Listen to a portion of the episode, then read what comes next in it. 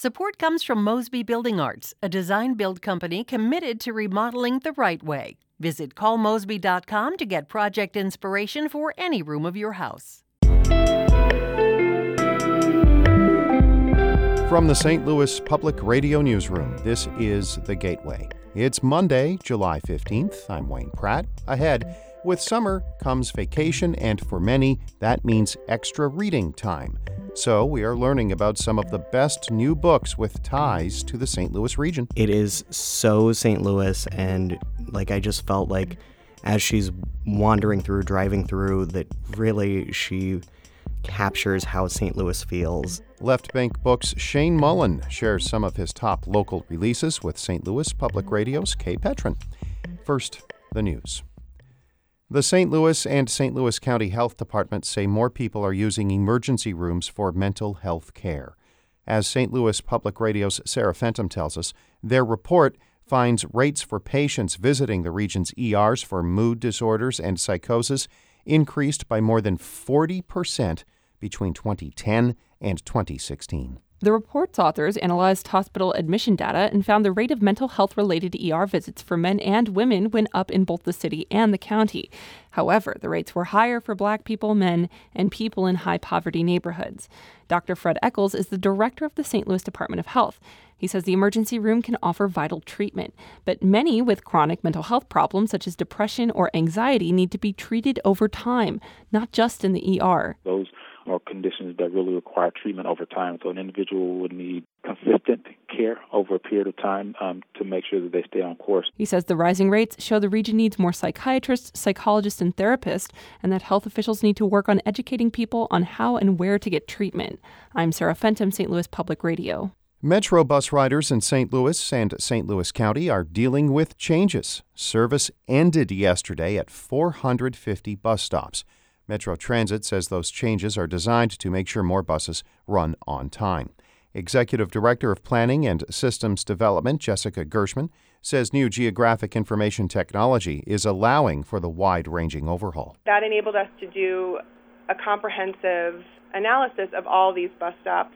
The first one we've properly done in about 10 years. Gershman says most closed locations are within a block of each other and riders can easily walk to the next stop. Metro has more than 5,000 bus stops in Missouri. A hot and unusually wet summer has stretches of Illinois roads at the breaking point. As Sam Dunklau reports, drivers are being warned to watch out for road buckling. It's not the first time parts of Illinois roadways have literally exploded. Guy Tridgell with the Department of Transportation says highway workers see the phenomenon nearly every summer. Moisture that's in the pavement uh, literally begins to, to boil uh, and that causes the pavement to expand uh, and buckle or blow out. Um, and with uh, traffic and the pounding from vehicles, that can exacerbate the problem.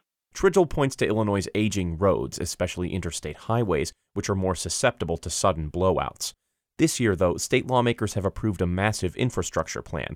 Over the next six years, $25 billion of that will be spent fixing roads and bridges. I'm Sam Dunklau.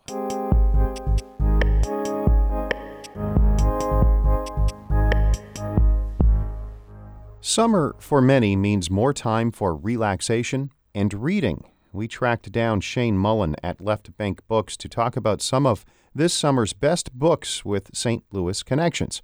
St. Louis Public Radio's Kae Petrin started by asking Mullen which local books are flying off the shelves. So, one that in particular is uh, Allison Rollins, A Library of Small Catastrophes.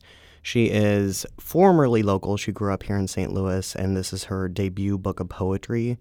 And Sarah Kendzior is just magnificent.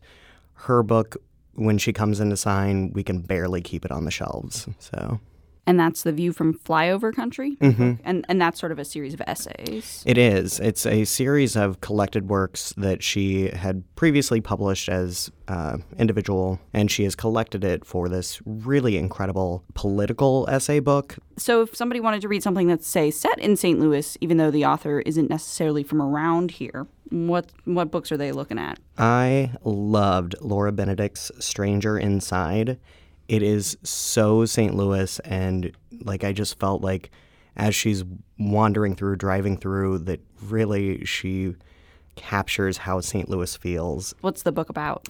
It is a mystery. It's a really intense, kind of dark psychological mystery. A woman comes back from her uh, weekend getaway, and there's a man living inside of her house. Are there any recent releases from authors sort of around Missouri, not necessarily super local to St. Louis, that people should know about? Jill Orr is a Columbia author, and her new book in her series uh, is The Ugly Truth.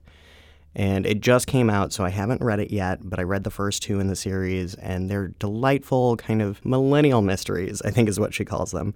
Uh, so that's one that has come out and uh, recently out. Laura McHugh, The Wolf Wants In, is another Missouri author that, that comes out here in a couple weeks.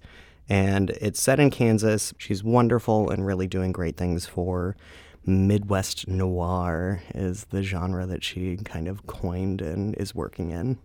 Is that sort of an Ozark TV show vibe? The new book, yes, has like kind of the drug, kind of opium epidemic going on as well as a subplot. So there is a lot of the feeling from Ozark, like kind of the dark and gritty. Uh, what would you recommend for younger readers? For younger readers, I definitely recommend Antony John's Mascot. It is set in St. Louis. Fredbird is one of the main characters. It is a story of a boy who loses his father in a car accident. He is now in a wheelchair and trying to figure out what his life is now. And it's really beautiful and it just like happy moments, very sad moments, but really incredible. And Kat Zhang for Memory of Forgotten Things. Kat is local she lives here now and is working kind of in fantasy. So for readers that like a little bit otherworldly. What else might people who want to read some science fiction or fantasy be finding from St. Louis authors? Well, I love Ann Leckie. Uh, we've hosted her a number of times, and uh, the paperback for her book is coming out this fall. Uh, Raven Tower, which is fantasy, but she won all of the major awards for her first book in the Ancillary Justice series. So she's just wonderful for science fiction fantasy authors. What's a book you think every St. Louisan should know about? Jabari Asim. All of his work from all ages. He has kids' picture books, he has poetry, he has novels, and his newest work is a collection of essays called We Can't Breathe, all dealing with kind of current affairs in the black community. So it's really touching on a lot of subjects that a lot of St. Louis people can identify with. That's Shane Mullen of Left Bank Books talking with St. Louis Public Radio's Kae Petrin about books with St. Louis ties that you might want to read this summer. Our Maria Altman edited that report. Shula Neuman is the executive editor of St. Louis Public Radio. Music by Ryan McNeely of Adult Fur. I'm Wayne Pratt, and from the St. Louis Public Radio Newsroom, this has been The Gateway.